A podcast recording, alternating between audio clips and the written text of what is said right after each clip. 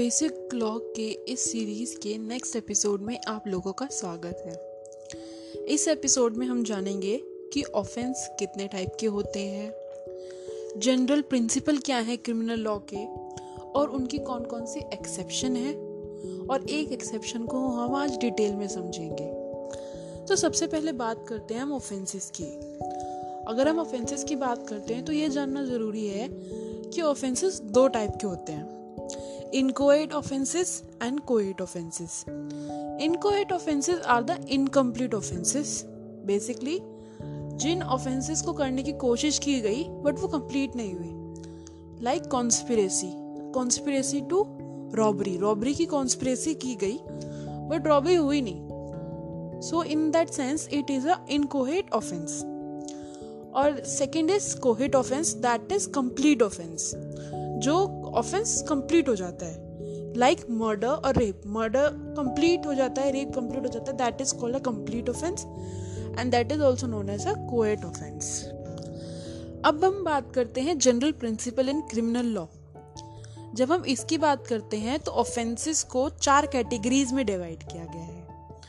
First category is offences against human body, offences against property, offences related to marriage and offences against women.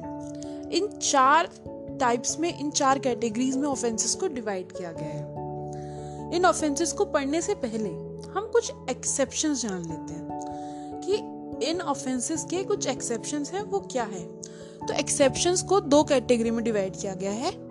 कुछ है general exceptions which is covered in section seventy six to one O six I P C, and second is special exceptions that is covered under section three hundred I P C.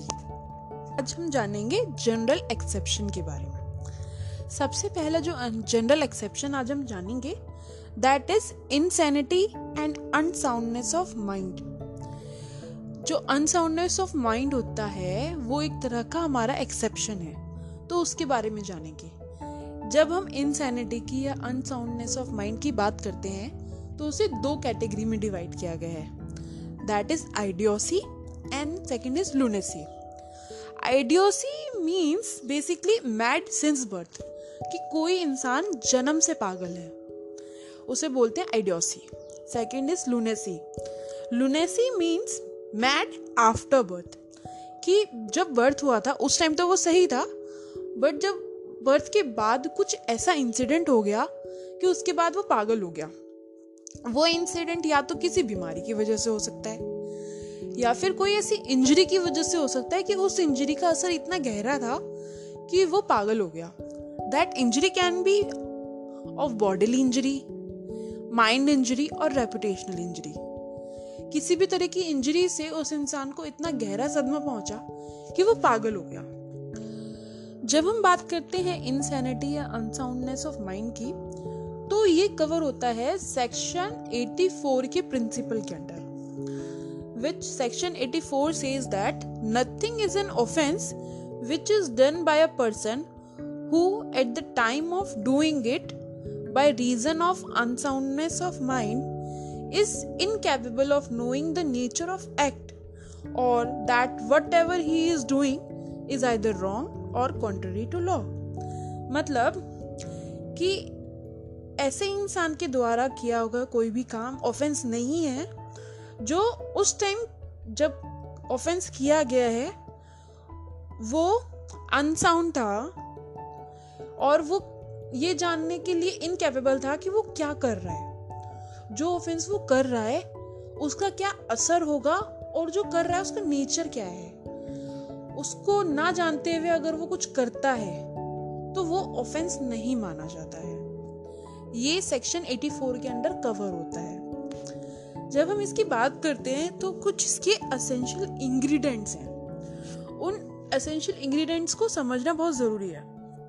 In order to prove the defence of insanity the following points must be proved. जब हम भी कभी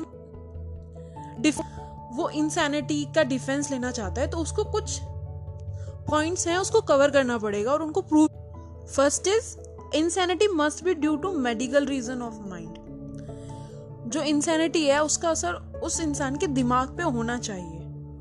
कुछ ऐसी ही insanity होनी चाहिए तभी उसको माना जाएगा। लाइक एपिलेप्सी, सोनोविजिया, स्प्लिट पर्सनालिटी डिसऑर्डर, ये कुछ ऐसी बीमारी हैं जिसका जो असर है वो दिमाग पर पड़ता है, उसकी वजह से इंसैनिटी होती है। और ये प्रूव करना ज़रूरी है कि उसको इस तरीके की बीमारी है कि उसके माइंड पे असर पड़ रहा है। जो डिजीज़ है वो इतनी ग्रेव और इतनी सीरियस होनी चाहिए कि वो उस इंसान को इस कंडीशन में ले जाए कि वो इनकैपेबल हो समझने की के लिए वो क्या कर रहा है, या फिर जो कर रहा है वो उसका असर क्या होगा, और जो कर रहा है वो लॉ से कॉन्ट्ररी है कि नहीं, ये जानना बहुत ज़रूरी होता है। और ये प्रूफ पॉइंट कर ये पॉइंट प्रूव करना पड़ता है कोर्ट में कि जो डिजीज़ है वो इतने ग्रेव और सीरियस हो कि उसका असर इतना गहरा है कि इंसान कुछ समझ ही नहीं पा रहा कि उसने क्या किया है। And third point is crime should be committed at the time of at the same time when the mind of a person was affected by the disease।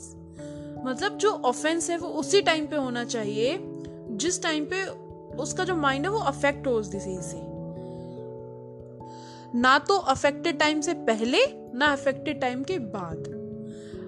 अगर affected time से पहले है तब भी वो इस डिफेंस में इंक्लूड नहीं होगा, अफेक्टेड टाइम के बाद में है तब भी वो डिफेंस में इंक्लूड नहीं होना। जो इंसिडेंट है वो तभी होना चाहिए जब वो वो दिमागी तौर पे स्टेबल ना हो, उसी टाइम का जो इंसिडेंट है वही डिफेंस में लिया जा सकता है। अगर कोई भी इंसान, किसी को मिर्गी पड़ती है, मिर्गी के दौरे के टाइम पे अगर वो कुछ करता है तो वो उसको डिफेंस लिया जा लिया जा सकता है।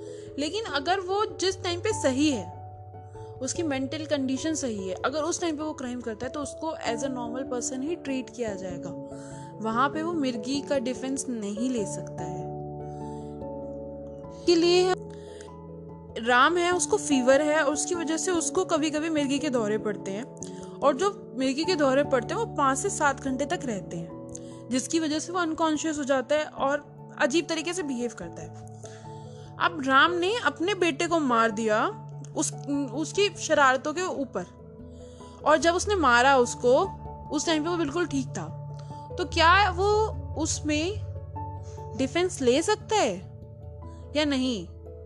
वो डिफेंस नहीं ले सकता, क्योंकि जिस टाइम पे उसने वो क्राइम किया उस टाइम पे वो मेंटली सही था। हाई लेवल ऑफ गुस्सा को हम फ्रस्ट्रेशन को या गुस्सा हम ये कहते कि हमें बहुत गुस्सा आ रहा था हमने कर दिया, उसको डिफेंस नहीं लिया जाएगा। गुस्सा कभी भी डिफेंस नहीं होता, इसलिए इस कंडीशन में जो अभी मैंने आपको बताया, इस कंडीशन में वो मर्डर के लिए गिल्टी होगा, वो डिफेंस नहीं ले सकता है अपनी इंसैनिटी का। This is we read in this episode. हमने इंसैनिटी के बारे में जाना कि इंसैनिटी को हम डिफेंस में कब ले सकते हैं, और हमने ऑफेंसेस के कैटेगरीज में डिवाइड करके उसको जाना। अगले एपिसोड में हम अलग एक्सेप्शंस के बारे में जानेंगे। आज के एपिसोड में इतना ही, धन्यवाद।